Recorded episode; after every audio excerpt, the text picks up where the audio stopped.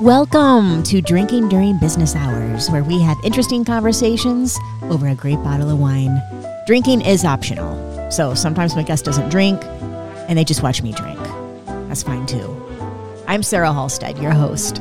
Support the show by subscribing, following, liking, and reviewing our episodes. Check out my website, Sarah J. Halstead, for my latest stand updates and social media links. Hey, hey, hey, everyone. Welcome back to Drinking During Business Hours. Thanks so much for tuning in. It is a beautiful day here in sunny Los Angeles, not a cloud in the sky. And per usual, we're in the basement with no windows. There's no other place we'd rather be. I have, uh, for the first time, I have a co host with me today. Hello, Rich Chasler.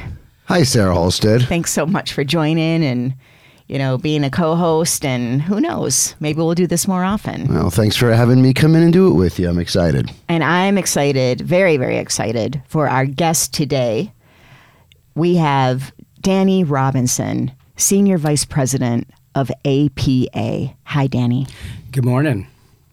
Thanks Or so much. whatever time you're It's, listening. it's- yeah, exactly, exactly. We're you know Pacific time. It's still morning here, but we have people tuning in from all over. Thanks so much for your time and My being pleasure. here. And uh, oh, oh, we do want to give a shout out. We are drinking something really interesting, aren't we? Yes, we, we're drinking a uh, Viognier is the grape we're drinking today, and it comes from uh, San Simeon Wines, which is actually part of the Riboli wine family. Mm-hmm. And um, we got this bottle last weekend while we were at a wine event. Yeah. And we met a wonderful gentleman from Riboli Wines named Terry Cruz. So we want to give a shout out to Terry Cruz and to Riboli Wines and the whole family there for making really such great wine. And not the Terry Crews from He's a damn fine host. exactly a different Terry Crews. It's- that- wouldn't that be great if Terry Crews, the actor, was was uh, was moonlighting as a wine rep? It'd be amazing. On the way here, I passed Trejo's uh, Coffee and Donuts. So you Right, know. but Oh, D- man, Danny's not really out there going. right You're going to buy my wine. That's true. Can't beat Trejo's. And Terry Crews is from my hometown of Flint, Michigan. Oh, there Is that we go. interesting? So, the yeah. actor Terry Crews, not the actor, wine not- rep yeah, Terry yeah. Crews. So thank, thank you, Terry Crews, wine professional, Yes. for for giving us this really lovely bottle, yes. and it's really good too. Yeah. So, so Danny Robinson. So we know each other through Rich. Right. Obviously, you two are very been good friends for a long friends. time. Yeah.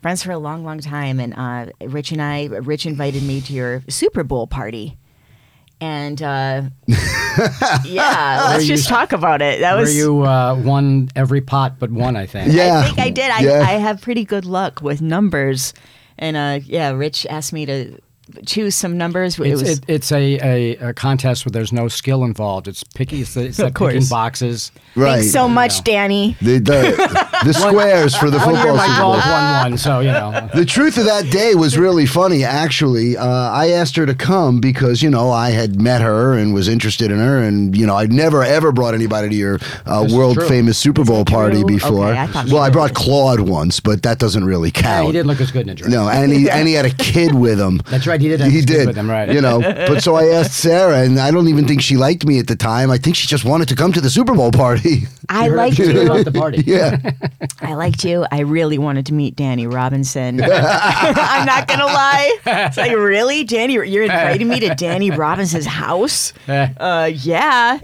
Um, and then I, I arrived and you were just so cute in your hat, and, you know. So that was yeah, that was when I think the the romance started. But Danny, you're just fascinating, and you were so hospitable, and everyone there was so so cool.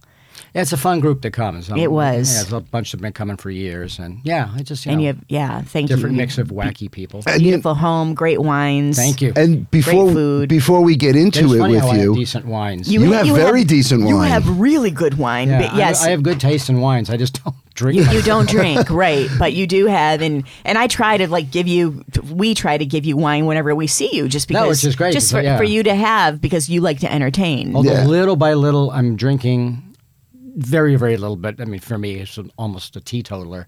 Uh, ales. oh, good for you. Oh, I- I- Good I for had- you. I have one. I had one at. Uh, oh, I was at the uh, at an event, uh, Latitudes, this amazing Latino convention a week ago, and after the show, we were staying overnight in San Diego. So I was, they said we were sitting there with the cast and the people and a lot of the performers, and they said, "You want something to drink?" And I thought, "Oh yeah, okay, I'll have an ale. Why not?" So you, you had yourself a cold I had beverage. a cold beverage. It was great. Good I for you. like it. And you, so before we get into this, you know, you came to Danny's Super Bowl party, but what you didn't know at the time was that you and Danny actually share mutual Yes, friends. yes. Oh, we do. Yes. Yeah. Very uh, dear Mindi friend. Abair Mindi and Eric. and Eric. love them. So yeah, they they I've known Brilliant Eric. artist. Yeah. Yes, I've known Eric for about 22 years because of the wine industry. And then he, I remember when he told me he met a rock star, and I thought he was speaking uh, metaphorically. Right.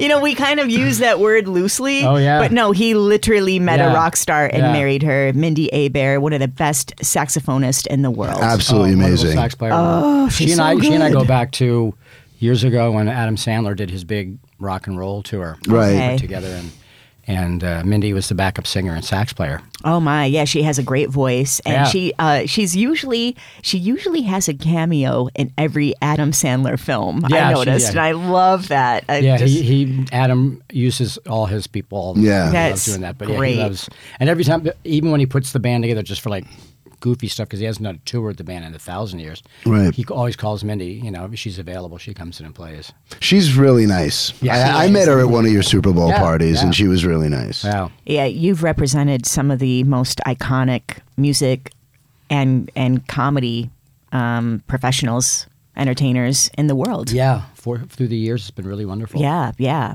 So, well, let's go back to the beginning, if you don't mind, because your your story is fascinating, and I I only know little little, Little bits, bits of it. pieces, I yeah. exactly. So this is kind of fun for me. We get to really hear the the Danny Robinson story. So, So sit back, everybody. sit back, Pour a cold beverage. Exactly.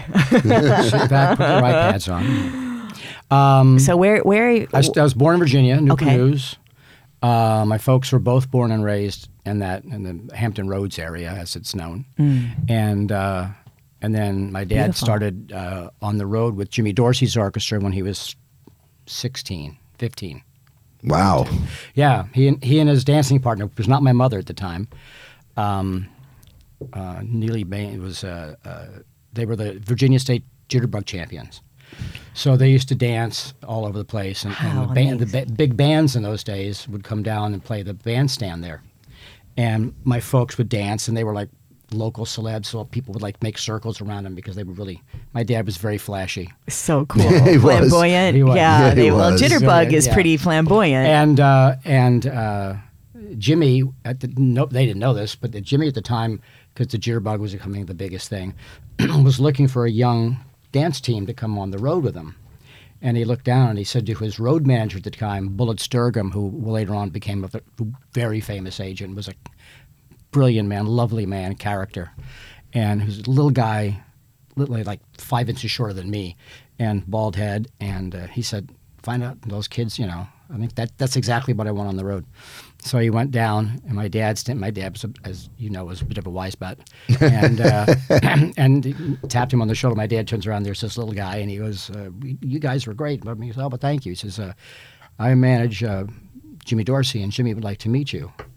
And my dad thought, you know, yeah, right. Right. So he, one of his friends had set him up. So he goes, well, if Jimmy wants to meet me, tell him to come down here. so he goes back. He goes, the guy doesn't believe you want to meet him.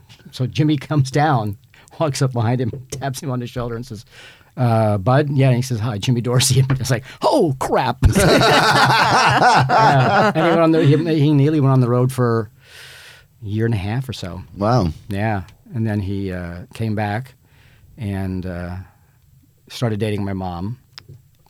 who was also a dancer, and they No, I mean, no, I mean, yes, she was a dancer, but then she was just a cute girl in Virginia. Okay. and they've been, they've Good known for each other since like third grade or fourth grade. Right. So my whole small area, and uh, in fact, my dad dated uh, her sister before my mom, who was a year a year younger than my mom. That is very typical of your dad. Yes, exactly, exactly. So he, uh, so he, and my mom started going out, and they then they moved. They got married, then they moved to New York, and my dad was going into the be a dancer, song and dance guy, and my mom was an executive secretary. She was having, she was loving her life. She was fine. She was doing having a good time, and the guy who was putting my dad's act together, uh, uh, Bobby Van's father.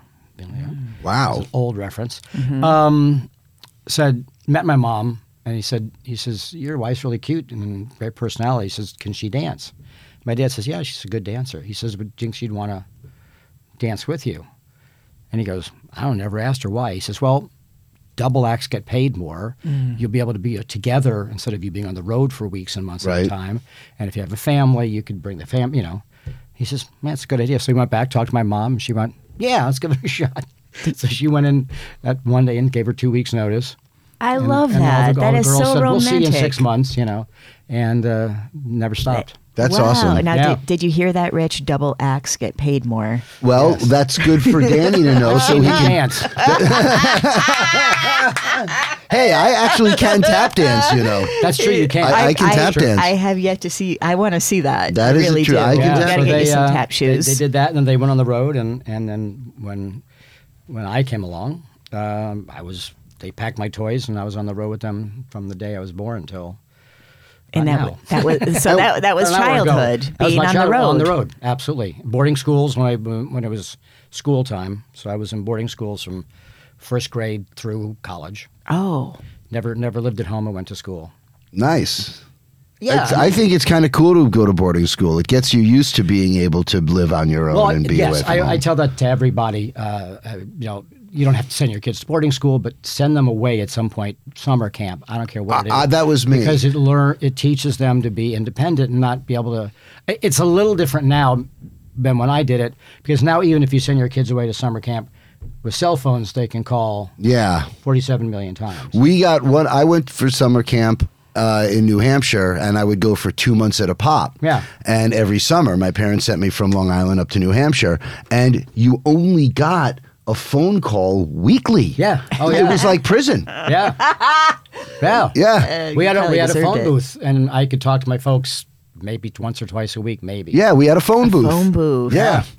Yeah. But um, yeah, it days. teaches you. Uh, it uh, teaches. I was independent. I mean, I, I made my bed starting at six years old. I made, learned how to make hospital corners. Me too. You know, and so Yep. it, it, it did teach me great independence at a really early age. Oh yeah, But um, and structure. yeah, but then I was. But then on the road. Yeah. Yeah. But then I was on the road uh, when I was, you know, until I was sixteen. Then I started in a mailroom, but it was fun. I mean, you know.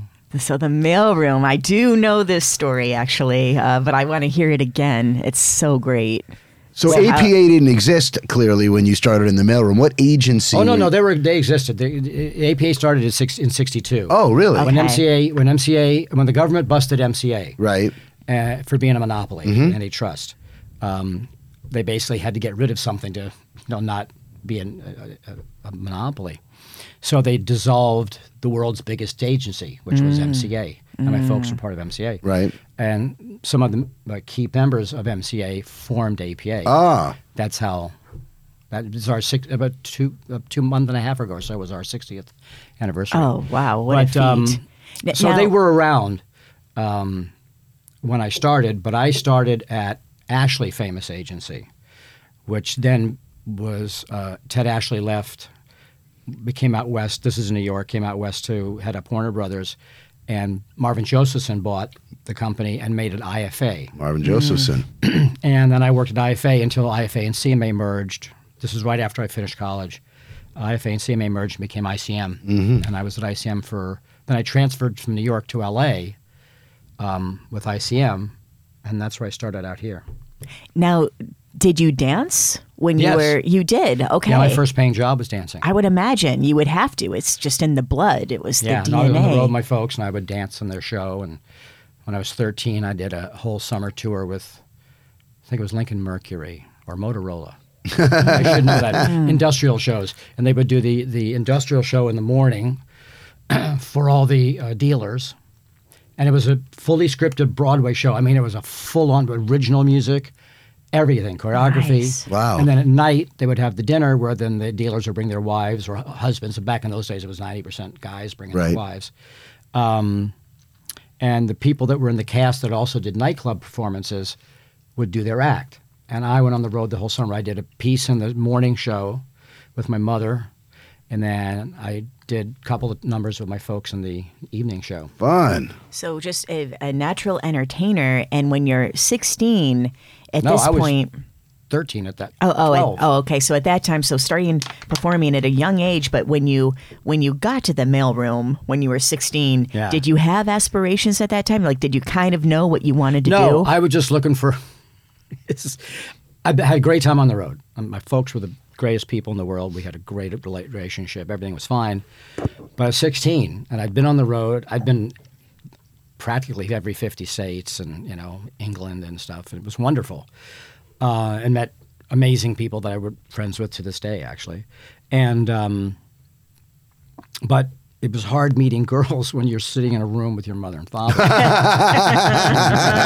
Vegas or in Des Moines or Washington and a So sixteen-year-old like- boy, it's like and I lived in. New York City. I'm like, this is the coolest city in the world, and I'm 16, and I get a summer job. So my folks were actually out west having dinner with a couple of their friends and agents, Alan Bregman and Mar- Roger. No, Roger was in New York. It was mainly Alan Bregman and a couple other people.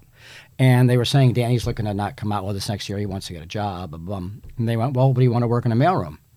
My folks go, "Eh, probably. Nope. So they called me from LA here, and they and I got on the phone with Alan, who was a dear family friend, and, um, and he said, "Would you want to work in the mailroom? I'll set you up with Arthur Treve, who's the who was the manager, the office manager. He was very, very well known guy um, for MCA, and then he came over to APA when MCA broke Right. up. I mean, to IFA and then ICM and all that. And he and he said, "Would you want to work in the mailroom?" They're actually famous. And I'm like, "Sure." What does it pay? And they said seventy bucks a week. I went, "I'm in." Now, a lot of people don't know that when you want to get into the entertainment industry on the uh, what they call the other side of the camera, Yeah. And you go to an agency, you start in the mailroom. Oh, yeah. It's like being the Everyone bus the boy. mail- Yeah, Yeah. yeah, It's, it's the best place to start. You learn everything under the sun. And you meet every everybody. agent and everyone And you- in the but you- building. Then, then all those, many of those people, you know, you know, a- a third of them, maybe a quarter of them, stay agents. But the rest go on to do become producers, writers, directors, managers, Right. studio executives, network executives. Mm-hmm. So you get your whole network starts at, at that level. But men, I'd say a majority of them started in a mailroom. But I, in fact, my first summer, I actually wasn't even an official mailroom guy. I was the messenger in the mailroom. so you didn't push the cart around I yet. didn't push the car. I took the shit around town. That's hilarious. Um, back in those days, and you had to wear New York City in the summer. Had to wear a jacket, sports jacket, shirt and tie, oh my! and we had to I'd walk. I mean, now and again you could jump on the subway, and if it was a really long one, you, they'd let you take a cab. But ninety percent of it was walking, and I'm you're carrying those. Mailbags. Well, no, no, just packages. But a lot of times back in those days, you'd have to take um, the kinescope, not the kinescopes, the big things of tapes, you know, the big metal, With the f- Oh, heavier yeah. shit, and walk them to wherever Paramount or whatever. And I would come back. You're I come back. back in the office. I have sweat through my sports jacket. brutal, you know, those- July and August. and Right. Oh, in New Oh, York man. City, Terrible. Yeah, yeah. It was nuts, And but it was great. I mean, great, great. I mean, friends of mine to this day, when I'm, uh, I'm still, I, st- I still know the man who was the Ron Rainey, who's a legendary agent and, and one of my favorite people in the world, um, was my boss. He had, he was heading the mailroom at the time. I was 16. He was 24. You know, it's interesting. I started in the wine industry in New York City, and Ah. they did not have wheels on wine bags. So I would be calling Wow. on these accounts, very similar. I can relate. I Oh, yeah. also sweat through my suit jacket, uh, carrying a, a heavy bag of like 12 bottles. Oh, yeah. You know, which is, I mean, that adds up. And walking around the city, and I I remember, and then finally, If you a trip and hit something, it breaks. Oh yeah, that I've had that happen a couple of times. But finally, someone said, "Let's make a wine bag with wheels." You know, when I was 20 years old and I started doing stand up comedy and I was going to New York a lot, I would go in the summer times and uh, they didn't even have wheels on luggage. Oh, no. Yeah. No, Wait. not in the 80s. Why All did my that years take of so touring, long? I was always carrying. Carrying Samsonite heavy luggage through New York. I, I got as a gift years and years and years ago uh, um, from Michelob.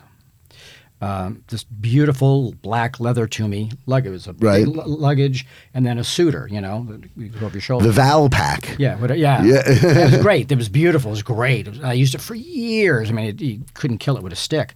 And but it was in that one time, then one summer, I had to go to a wedding, and then in in Nebraska, to my friend, dear friend Jackie uh, Kanabi's wedding, uh, and and then went from there. We had no, first had to go to um, Branson for a show, and then to Jackie's for the wedding, and then we went up to Montreal for the festival, and then I came back. So I was gone for almost two weeks, and I'm lugging this crap everywhere. The, the leather, and I, I was dying. My shoulder was killing me. And I got home, and this was the wheels on luggage had just Right. started a couple years earlier. And I was like, and it was, and it was a long weekend. And I got home early on a Sunday morning. And I dropped the leather bags, and I was, oh, my shoulder's killing me. This is this is ridiculous. pass out. I open up the paper. Before computers.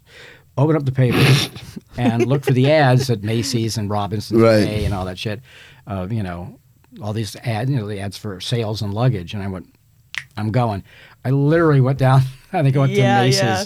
and got a bag with wheels. It's an and the investment. rest of the shit, that's done. Done. Yeah. Can you never imagine again. of these people today traveling, the younger ones who have no idea, like Oh. walking through the airport, holding were your kids. luggage up? We Oh, didn't yeah. have wheels on our bags. yeah, we had push buttons on phones. We had to dial it. We had a Yeah, yeah. damn paper. But uh, Um, yeah, but- I, I, that was yeah. it so- was, uh, so the mailroom. So what? What? How did you crescendo out of the mailroom? Well, I, I was I was the mailroom from the rest of high school and then through college. Every summer they kept asking me back, which was very nice. So I got So to know good. all the were- people and you know all the different departments. And um, when I finished uh, finished school, I went in the mailroom, you know, full time. And uh, then when I was very uh, music, there was uh, still huge into music, and I was you know, gigantic, and we had a great music department. And um, so I, I moved out of the music department, became an assistant for uh, Chuck Ramsey, one of my favorites, a great, great man who taught me tons. And uh, I was his assistant, and uh, I worked my way up from there. And then IFA and CMA merged and became uh, ICM. And a lot of my my folks had moved out from New York to LA like two or three years earlier, and a lot of my friends had come out to LA, and I was like, eh, maybe time to move out to LA. Single, I didn't, you know, Right. Yeah. 26 years old, whatever I was. And Prime um, your life. So I, I said, you know, I'm going to go to California, and they said, well, would you mo- work for us in California? I went, sure. Great. So they, they transferred me to valued you. California. So and I went back in the. ma- I was an assistant already at that point. I went. There was not an opening right away, so I went back in the mailroom for a few months when I came to LA, and then I moved back out into the music department, and that's where I started At ICM. at ICM. Right. Yeah. Wow. So Yeah. uh, uh, at that time, are are you aware of the enormity of ICM? I mean, are you like feeling pretty high in life? Oh, I, yeah, I know. I mean, we weren't the biggest agency. Uh, William Morris was. The William biggest. Morris was the oh, yeah, biggest, William Morris was the biggest in those days. Okay. Yeah, um, But ICM we, was we like- were that no, was- we were we were very big as well. Obviously, we were probably number two, next to William Morris. There was no CAA or UTA Right. or any of that stuff yet. Um, so um, yeah, I mean, I did. It was great, and I, I, you know, fortunately, I liked the people I worked with, and everything was all good. And I, w- I started as a, in a, as a rock and roll agent. Yeah. And you were working with roll my friend's agent. dad, Jay Jacobs, at the time.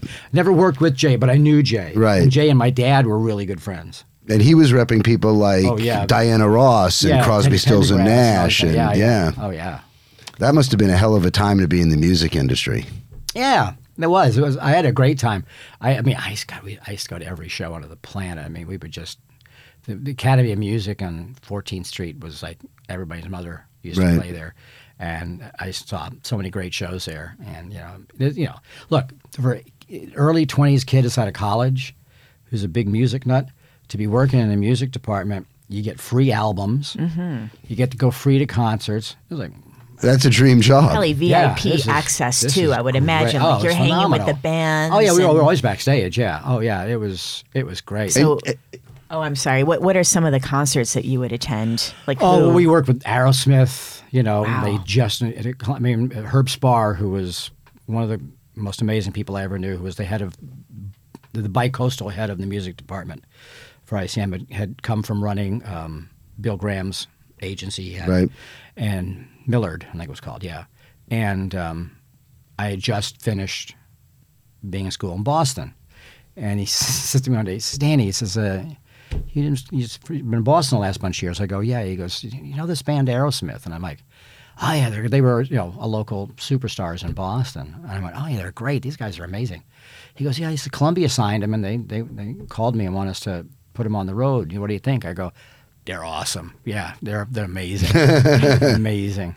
And uh, so yeah, he Herb signed him, and so we were, you know, I see a million of their shows Wow. back in the days when they don't remember doing the shows. Right. Is there? And I, I actually met them once uh, backstage. Well, I uh, Hollywood Vampires. Mm-hmm. Um, they I've went to a Hollywood Vampire show and I Yeah. met them backstage. And but is there is there anyone that is so completely opposite of their persona on stage?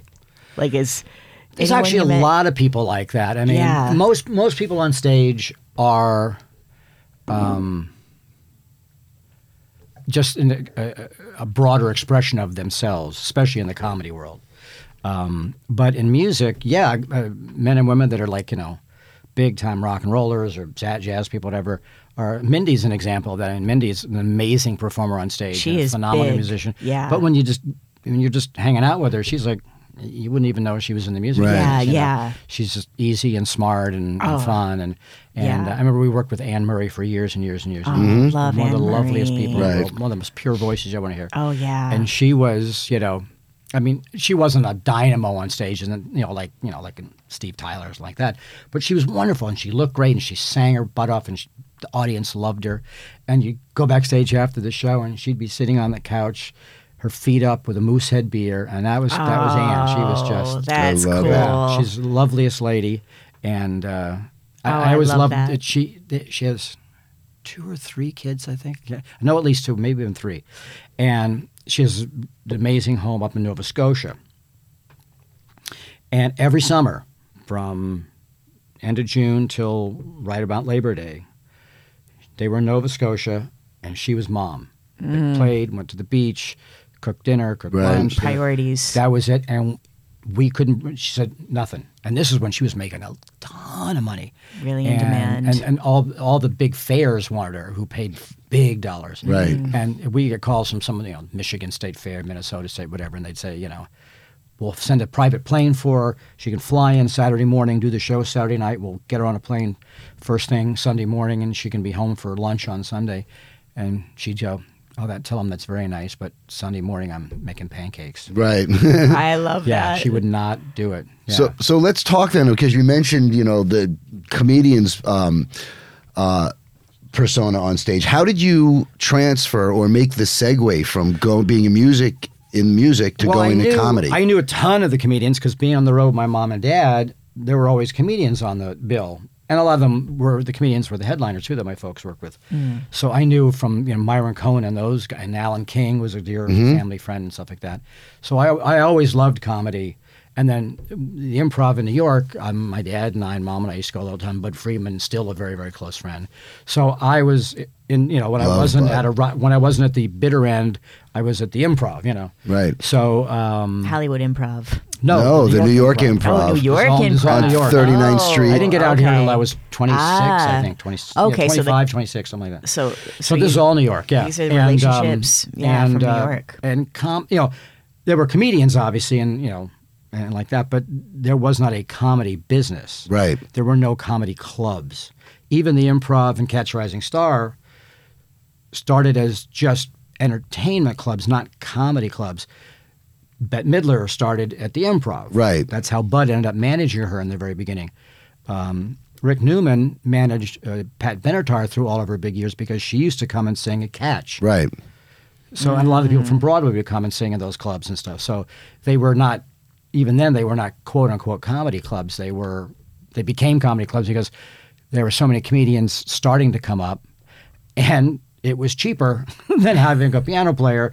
All you needed was a, you know, A mic and a stool. uh, and that was it. Yeah. So, um, yeah. More So, independent. so I always knew those people. So um, when I came over to APA, doing colleges and clubs and all that, and I was doing variety television, doing booking all the game shows and talk shows and specials and all that jazz, and uh, um, comedy was starting to rear its head in a big way. We represented Rodney Dangerfield, Steve Martin, Andy Kaufman. Martin So this is like the mid '70s at this point. Yes, this is uh, late 70s, 79. 80. Gotcha. And um, and so I started working with them. You know, I I knew Andy from before I got to APA. Right. I got very close with Martin Mull, who's, who's one of the greatest artists in both ways, not only as an actor and a comedian, but as an artist. Artist, he's Yeah. absolutely brilliant.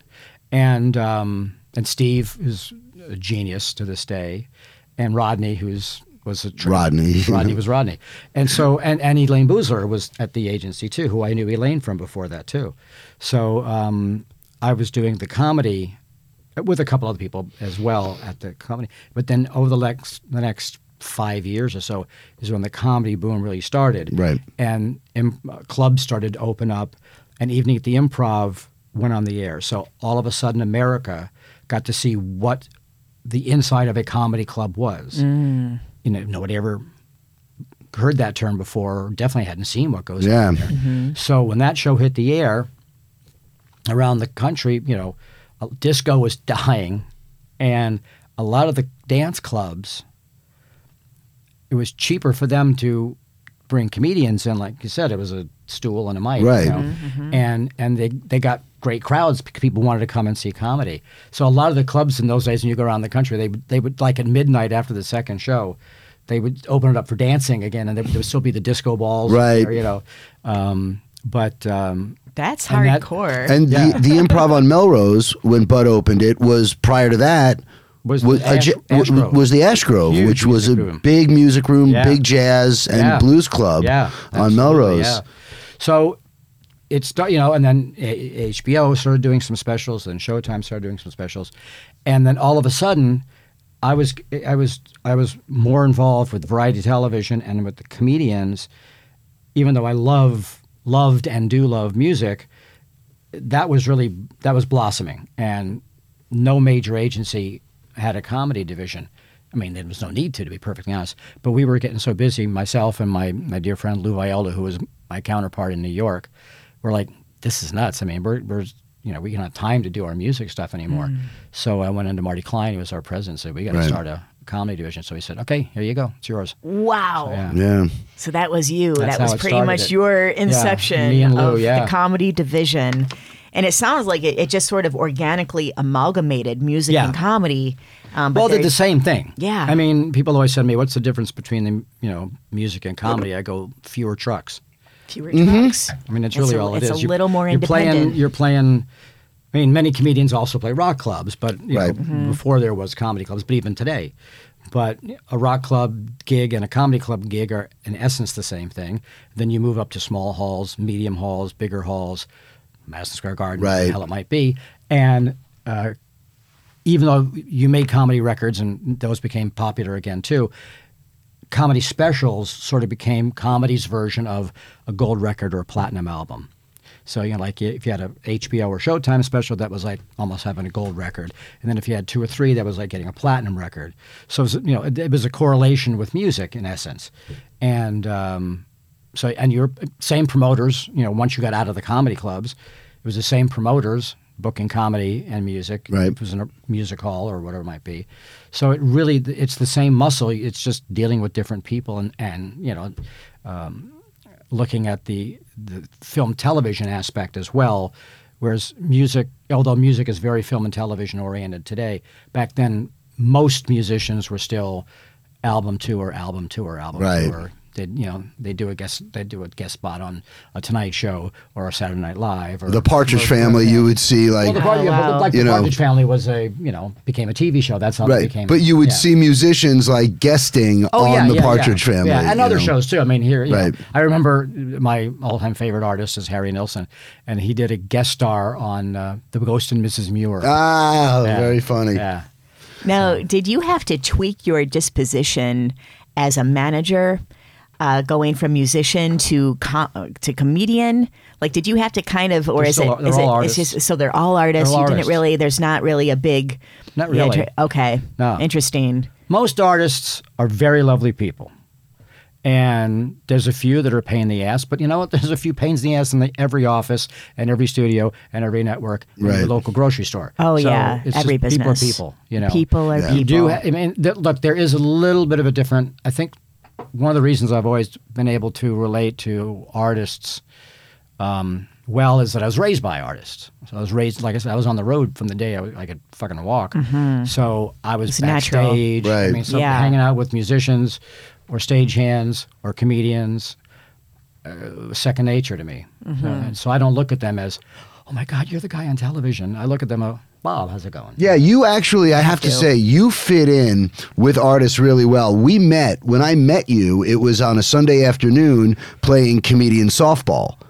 And I thought. Is that what we called it? yeah, well, we, we called it softball, but it I was all. called it we were kicking your ass. it was all, com- but it was all comedians, and I It was mostly comedians, you're and right. I thought you were when I met you. First of all, you had long hair. Yes. you had a mustache. I did. You looked a little bit like David Crosby, and I did. and I I thought you were a comedian.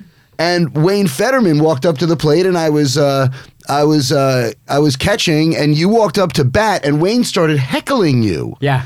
And I thought you were a comedian. I found out in between the innings, oh no, that's Danny Robinson. He's an agent at APA, and I was like. There's an agent playing softball with us? like it seemed like such a foreign concept to Yeah. me. Like, isn't that the suit? Yeah.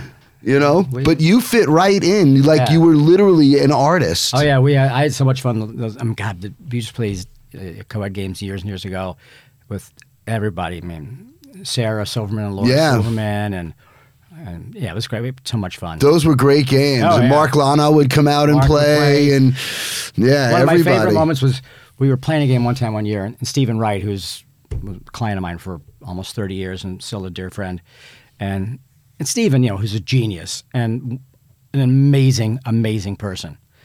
Um, but he's you know, obviously low key, you know. And we were playing a ball game one day. Mark Lonow was we were playing with us, and and Stephen said, "Yeah, well, I want to come out and play." with you." "Great, come on." So Stephen comes out, and Mark and I are standing there. And Stephen comes up to bat, and he fucking whacks a double, and fuck, I mean, he's whipping around first. and second. Really? I mean, he's like a rocket. And Mark and I looked at each other. We're like. Did you know he could move that fast? I had no idea. he was good. he's docile you would never think he You'd would be never pick it out, and he was fucking just busting the balls out. hilarious yeah, yeah. hilarious so how has the comedy business changed since you started in it and there were a very limited amount of stand-ups to where it is now I mean, where there's a four billion Yeah, open that's- micers Too that's the biggest. comics. That's maybe the biggest difference. Is it's just the numbers. I mean, when I started, I didn't know every comedian, but I probably knew the names of almost every comedian. And I would venture to say I knew at least half to two thirds right to say hello. Mm-hmm. You know, yeah whether I represented them or not, they were just whoa. Put that. in. whoa i just I didn't- Good thing it was already empty, Yeah, Rich. Yeah. exactly. um, and it uh, so that's the biggest difference is just the number of people, but that's a good thing in that it shows how the industry has expanded. I mean, it is its own business now. Right. Every Oh, company yes. Has a comedy division. You know, and now of course you go from stand up to film and television, endorsing, uh, you name it. I mean, you can do whatever you're producing. I mean, obviously writing, directing, everything like that. So it um, it just expanded exponentially. And then with the birth of cable, and then the expansion of cable, and then streaming, and you name it. Now, as we all know, there's a you know there's a billion places you can get content. I mean, in the early, early, early, early days of you know, you do something on like national uh, on, on the public television stations, Right. And then YouTube came along, and now between YouTube and the internet and you know, TikTok, you name it. I mean, there's just so many outlets for performers to show their content. Mm-hmm. yeah um, It's overwhelming. I mean, you can't really keep up with it. I mean- one person can't. when I was a kid, you would see like for I remember the very first HBO comedy special that was ever made. Who was it? Robert Klein. There we go. All right. And I remember what I do, and I remember watching that. I was a Second kid. one? I want to say George Carlin. Steve Martin. Oh, Steve ah. Martin. Very- Oh, George Carlin was the first host of Saturday Night Live. Yes, yes. But you would see these comedians on Mike Douglas and on Merv Griffin and on The Tonight Show Yep. with Johnny Carson, and you couldn't wait to then see them again. And Yeah. you would sit like, oh, look who's on Merv Griffin tonight. It's David Brenner. Yeah. You know, and that was how you got to see them. The It- anticipation would build. Oh yeah, there was no way you weren't- couldn't go online. There was there right. was no online. There was no, No going one- online. There were no know, comedy clubs. You know, I mean, at the time, it was like the late 70s, mid 70s. You would only see them on TV, and then they would be touring themselves in Las Vegas. Yeah, they'd be doing Nevada. They'd be doing Right. Atlantic. Well, Asian, but Atlantic City wasn't even uh, a, Big a- back a then. There were four There- hotels. There was no, well, no, there was not even, wasn't gambling back in those days. Right. Um, but there were the nightclubs all across the country, obviously. Right. Um, in Canada and what have you. So um, yeah, it just it, it's it's just that's really what it is. It's it's now become a multi-platformed part of our business, and it's always been it's always been a part of our business from way before there were comedy clubs or anything like that. There were always comedian comedy was always the staple of television. You know, the Danny uh, Danny, K- or Danny no, Thomas. Danny Kid, but Danny Thomas, Make Room for Daddy. You know, a lot. Of all Bilko, Phil Silvers. exactly, all comedy-based shows. Right. And there were no reality shows, but most hosts of game shows, whatever, were funny people. Right. Mm. Whether they were singers, but they were they had personalities. So it was comedy, kind of comedy based. Um, so it's always been a staple in in film and television. It's just gotten a billion times bigger because of the outlets and the, every. I mean, anybody, literally anybody, can make a TV film. Uh, I mean, Oh, a film, yeah. a TV show, a shoot a special. I mean, you you, you can do it, and which is a good thing, you know, because before you had to beat and scratch, or you'd have to find, you know. You'd have to find friends that had extra film if you wanted to make a movie, or Right. friends who knew how to do mm-hmm. a camera and had lights. So now, you know, I, I could pick up my phone and film us as you are right there. I mean, it's it's you know, and it looks really good. Oh yeah. I mean, is there such thing as being overly saturated as a comic because of the accessibility? Well, I think there's media? such a I think there's such a thing as overly overly saturated just as an artist to an extent. On the flip side, um, that saturation is what helps build your platform. Yeah. So it, it, now it's a case of, I believe, uh, since there's so many outlets you can do, and there's so much you can do betw- from you know from regular television and film to TikTok and you know Instagram and you name Yeah. it. Um, now you have to be. Now it's more about picking and choosing what you want to do and making sure whatever content you put out there is what you want people to see, because every I mean literally you know every meal you're making you're eating someone can film you you know Right. you can film yeah. you do Yeah. and um, so the smart ones, uh, there's a way to use social media to your advantage, which uh, which is a great thing. But I mean, you, some people some people have also had uh, um, social media uh, hurt them too. Oh, Sure. you can really You know, I ruin mean, you know, everything in 140 characters or less. Yeah, yeah. Th- There's a part of It's me. just one Yeah. ambient. It, isn't it the truth? Run wrong hashtag and you're yeah. finished. You know, there, there's a part of me. Now, you and I have known each other for over 35 years, and there is a part of me that really thinks, as a stand up comedian who's been doing this for over 30 years, that with the a massive influx of people who think they're funny that want to do stand up and the massive influx of outlet that it's taken the bar down. I don't think so. You do not think so? I'll tell you why. Uh, I mean, yeah, it has in the sense that you can get anything out there. So in that sense, you're right. The bar is down, but um, this is an old saying, which is sounds kind of corny, but talent will out. Right. So you can make, you know, and, and back, going back to Andy Warhol, everyone's going to get 15 minutes of fame. So there are a lot of 15 minutes of fame folks out there now. And the upside to that is you can make a lot of money in 15, In 15 minutes, yeah. It's unbelievable. But whether you're going to have a career still remains to be seen. Um, Right. you know, the- you, Good point. the Instagram, TikTok, you fucking uh, YouTube, whatever. It's all great Yeah. but you do have to you have to shuffle through a lot of the sale rack to find a shirt Right. you know and it, it- that's really what it is and some that you'll find now that are like making tons of money and getting all these accolades not accolades well some accolades but also Mm-hmm. all this press as it were um, it's great Followers. I mean, take Yeah. the money and run baby you know Yeah. invest that stuff and now how many of them will actually be Stephen Wright or Louis C.K. or you know Right. Long term. long term. How- you know, how Kathleen well- again, Bill Burr, who Locke, was Bill your Burr, client? Yeah. So how I mean, well is it- that shirt made? When you go when you yeah, you go through and you find that Yeah, shirt. Yeah. Yeah. Is it quality How many garments? Good, seasons is it gonna So last? the- How many the Really, washings? you know, the- yeah, exactly, exactly. But Yeah. the really good performers will be around for a career, you know, uh, and careers are a, a long time, ebbs and flows, ups Right. and downs. Um, yes, they are. I you know, can say that for sure. Yeah, no, but it, but it's like, but but on the other hand, if you're you know whatever, and and you all of a sudden hit it on TikTok or whatever, great, you know, monetize it. That's fantastic. Yeah. And if you can take that next step or two or three or four to get to mainstream and whatever, fantastic.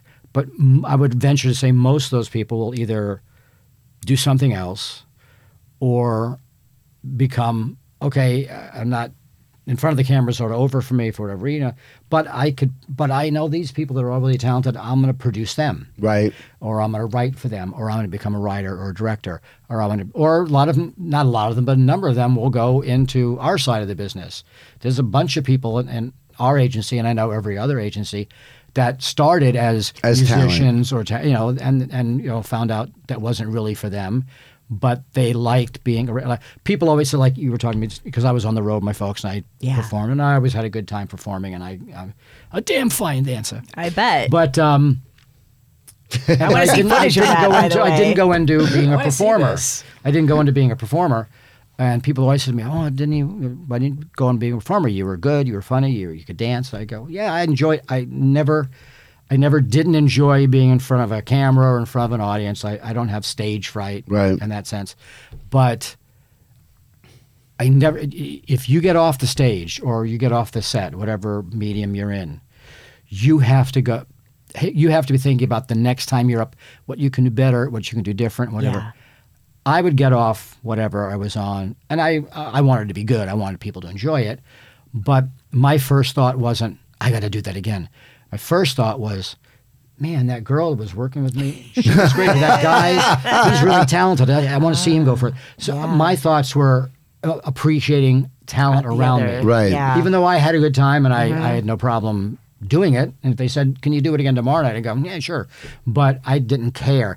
And if you don't care and you don't have that fire in the belly, for lack of a better term, get out of the way of others that do. Right. Yes. Yes. Thank you for That's my- saying That's my thoughts. that. That though, and brilliant. Thank you for saying that. Just like so that. You, and and you found your niche. You Yeah. are very lucky where Yeah, you I were was. able. I- you you know much just so. you you crescendoed into it and you. Well, I was lucky. I've always been able to work with people I liked, which is a real I can tell. um, privilege. it to be shows. honest. You know, I mean, I, I I jumped around a little bit in the beginning of my life, but then I've been 43 years at APA. You know, 43 and, years. and it's Yeah. just I I just don't know how to go anywhere else. That's the problem. um, and, and it doesn't seem don't- like you want to. I, don't mean, you seem a, uh, pretty. They've escorted you to the door about nine times, but it just I- keeps I coming was- back to I was work. fired in '87, but I, they just keep coming back. It just keeps coming back to But, work. Um, yeah, it. Uh, you know, I don't have my Thomas guide anymore, so it's the only place I know where to go.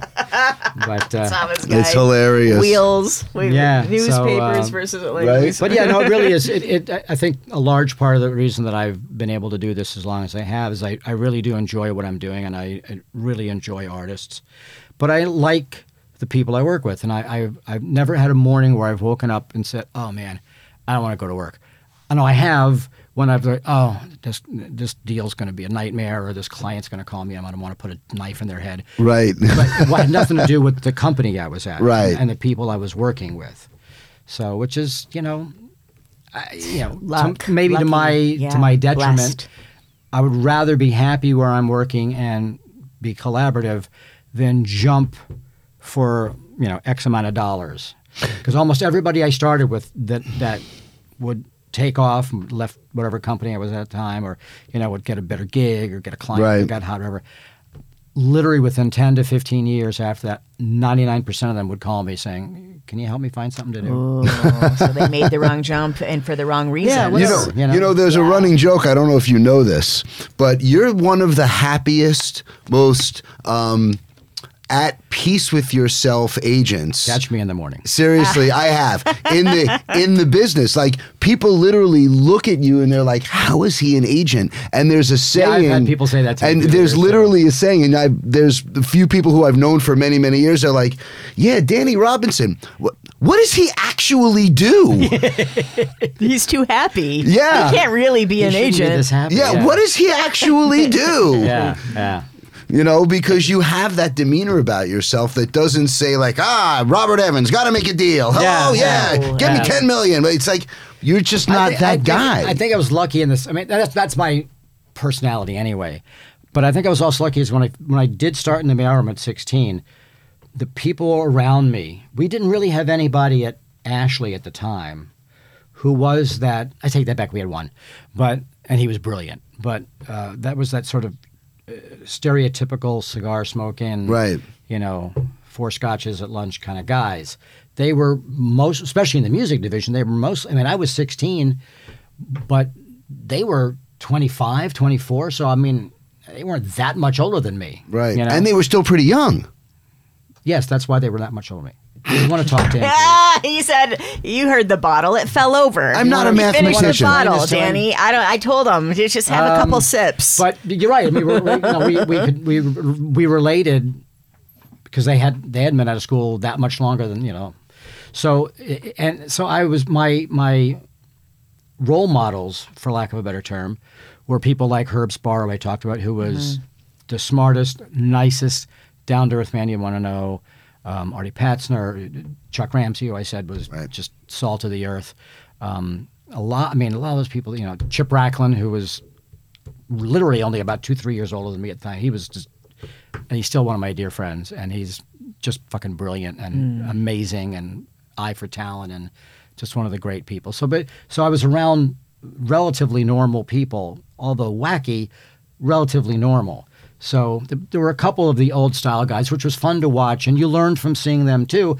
You would oftentimes learn what not to do as much as what to do. Sure. But it was, but it was fun. I mean, it was, you know, well, you're good at what you do. Thank you. So I- you know, I there's, there's try. yes, you're blessed, and and you know, you, you this just seemed to be the natural path for you. But I I find that when you're when you're in where you're supposed to be.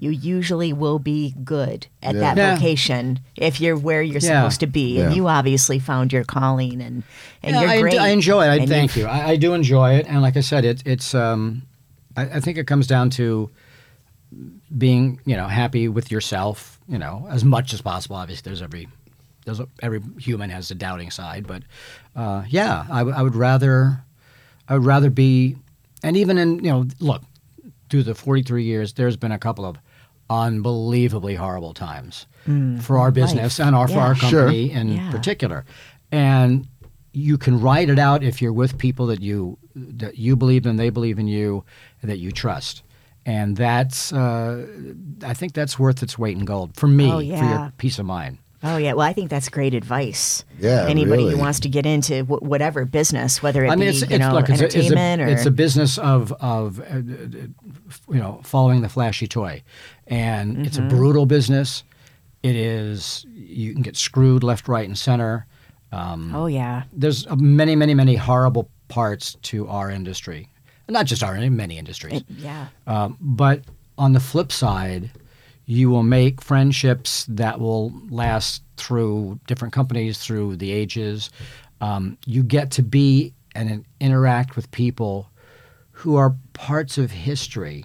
That may be a little grandiose to say, but Not really. but there are moments where you. I mean, I, I mean, Yeah. I'm older now that I can say this, but I mean, I was.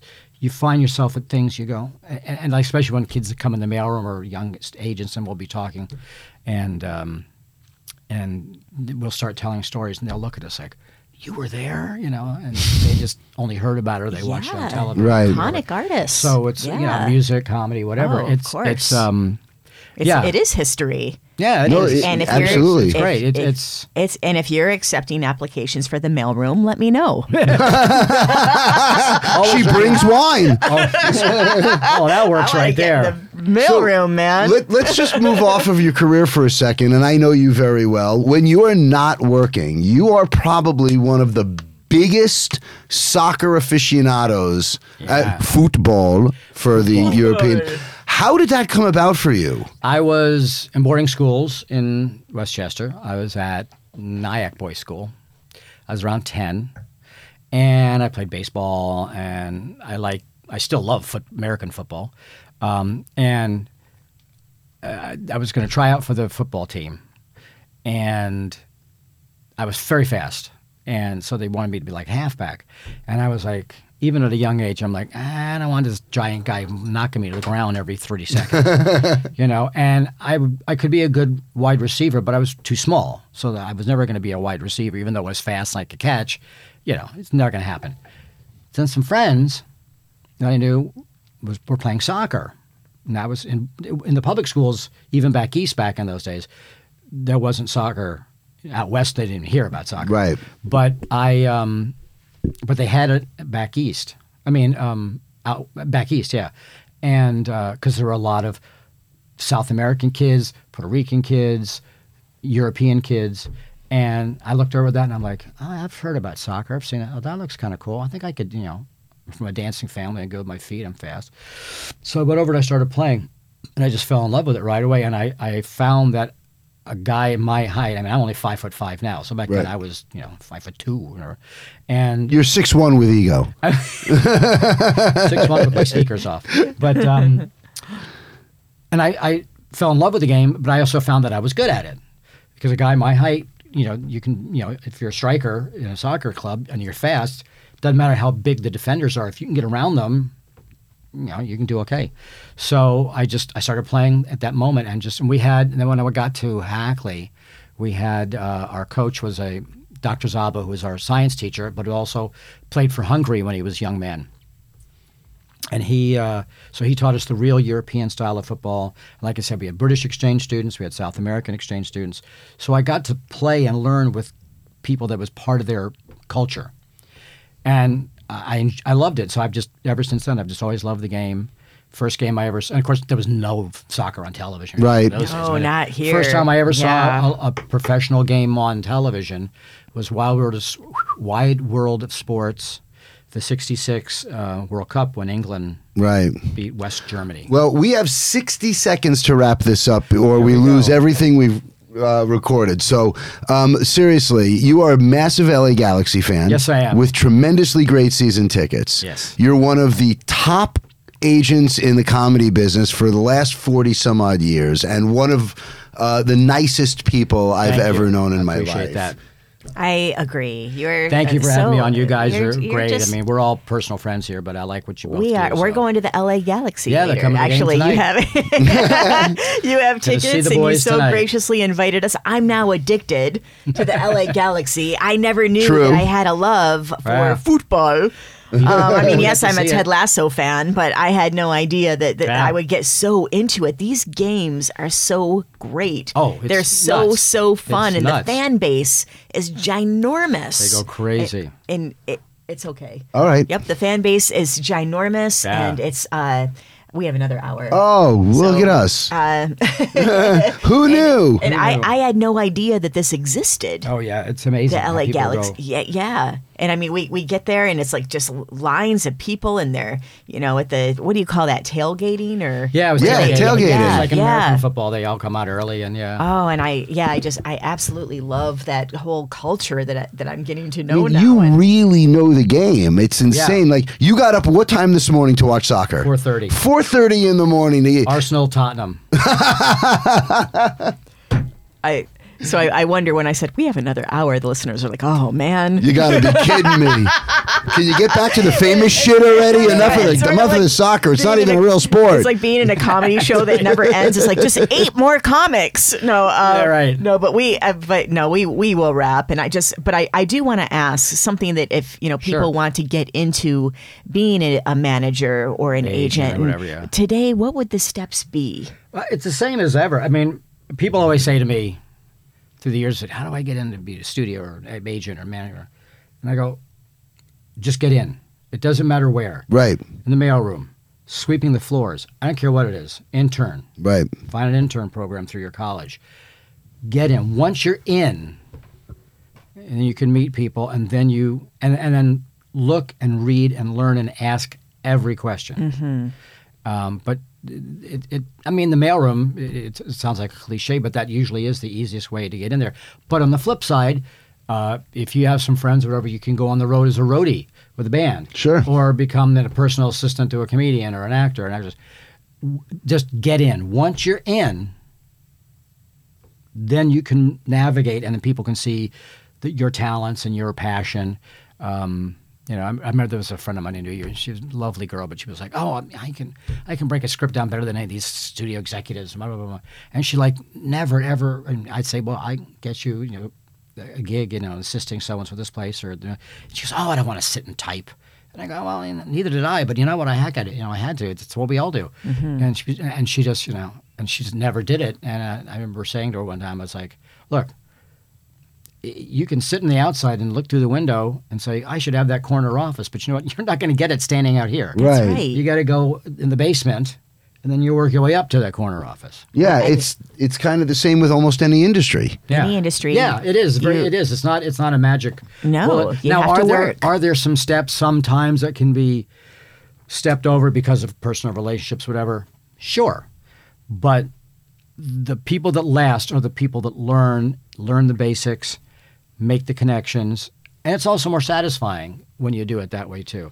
Look, are there managers Yes. out there that have come along that they were just best friends with a, a guy or a girl that was extremely talented, and they went, "That's my manager." Right. Yeah, but the smart ones eventually hooked up with someone else and learned before their friends found out they don't know what the fuck they're doing.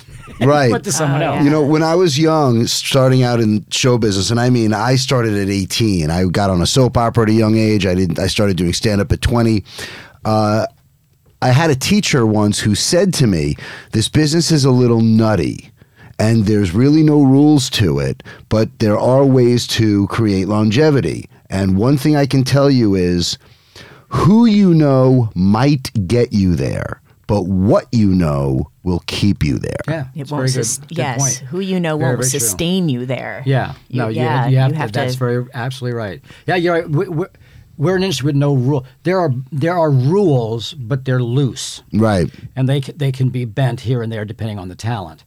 But uh, I've said this to many many artists. I was like, I said, look, this you know, because it's it's a tough business in the sense that you know you get a show it doesn't go, you get a, an album it doesn't hit like you thought of it, whatever it might be. And it, it's hard. It's depressing because you put your heart and soul. into it. Sure. And even if many times they're really good, but if the public doesn't isn't ready for it at that time, Yes. it's not going to happen. And a friend of mine years and years ago is um, their pilot, and it was a really cool pilot. I was like, oh, it's going to be great. It got in the air, and it didn't go. You know, and it was good. And he was like, he was just destroyed, and he's like, um, oh man. I go, yeah, it sucks. You were great in it. You, you know, it's too bad it didn't go. It's a fun show. I said, but you know what? I said, look, you're in a business where there's no rules. I said, I take that back. There's one rule. I can one guarantee. No guarantees in our business, but I can give you one guarantee. It's not the last film or television show that's being made. Mm. You'll Right. have another chance. You know, it, that's a really interesting thing that you would say because I, you and I work together, and I have said things to you in the past like I haven't, you know, done this yet, or I haven't done it, and you said, you know what? There's no book. There's not a book that tells you how to go about being Yeah. a working. He If says if there just a was, book. If there right? was if there's steps one to six, we'd all be stars. That's exactly Oh, what you oh, man. said. Should we That- write that the was book? exactly There- what you said. no if, book. if there was a book that told you how to conquer this business, everybody would be working. There'd be no starving actors. yeah, exactly. And there isn't. You just have to really, on top of having the talent, you have to love it so much that Yeah. nothing is going to deter you from the continuation of And you your have to pursuit. have knowledge of the business too. I taught for a bunch of years at UCLA, and I still go around and teach. Um, and the business of comedy, I called it, but it was like basically just the business of business. Right. And and, and it was to indoctrinate. It was mainly aimed at people that were performers. Although I had a lot of people that were agents and managers too, but to tell them, to show them that okay, obviously if, you're a performer, no matter whether you're writer, director, comedian, musician, doesn't matter. Obviously, the first thing you want to perfect is your craft because that's your talent. But the more you know about what you're going into, just you don't have to know enough to you know negotiate better than your lawyer, but you just have to know the parameters and know the the players as you meet them. What is the you know what is the purpose of a comedy club owner, a rock and roll promoter, uh, you know, studio executive, you know this, you know, what do they do, and also what do people charge? 'Cause a lot of kids that come in from nowhere. I mean, now with the internet, obviously it's a lot easier. But back in those days, you know, they just walk in town, and go, "What?" You know, um, Yeah. As long as you know what the parameters are, and so that when your manager and agent and lawyer, whoever comes to you and says, "Look, you have an opportunity to do this at this money at this thing, and this is what the you know the contract terms are and whatever," you'll know what they're talking about enough to be able to know. Now you can always ask them questions. That's why you pay them to advise you, but when they say stuff to you, you want to have a basic knowledge of what they're saying to you. Um, the the only time I've ever gotten annoyed, not only time, but one of the biggest complaints I've ever had with people I've worked with in the past, and it hasn't happened that often, is I never want to hear an artist say to me, "I'll "Oh, just tell me where I am next Tuesday." Oh, Yeah, that's the guy who's not really paying That's the guy's not paying attention to the business to aspect of the Yeah. business. not yeah, present. just you know, uh, Yeah. look, it's my job to make your That- then you're, your gigs and their stuff. secretary. but you, it's your career. agent. Yeah. When I go home, I mean, I, I'm I, I I blood, sweat, and tears for my artists. And Yes, you I, do. I'm big, you know. But when I go home, I have me, and also I have a list.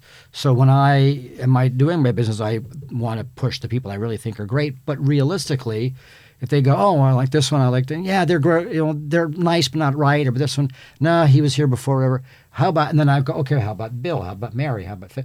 And they go, oh, okay, Mary's good, you know. whatever. So my I have options. When the artist goes home, they don't have any options. Right. This is their It's business. It's you. It's you. And so yeah. know as much as you can uh, uh, uh, how to help yourself get ahead after obviously your talent is your first thing. Right. Talent is first thing. It I just- hope it- everyone just really better to know. It's just better to know. Here's- What that. what is the saying? It should be called business show, not show business, because it's ninety percent Oh. business and ten yeah. percent show. Oh, but I like ultimately, that. but Yeah. ultimately, Business show is what drives the train. I- Yeah. yeah, you have to have the Yeah. talent. But- yeah, but I mean- work on that ta- that passion, Yeah, right? They say talent is overrated. I know that that's kind of a controversial thing sometimes, talent, but the passion is that, that it starts with a passion, and then you build upon that passion. It- and yeah, look, I've, I've seen. I'm sure I you like guys that. have too. I've seen people that are ridiculously talented, but they have something missing in their persona Mm. that lets them get to those next levels. They're afraid the old the old scared of success and all Mm-hmm. the stories we've all Mm. heard. And people shoot themselves in the foot and like that.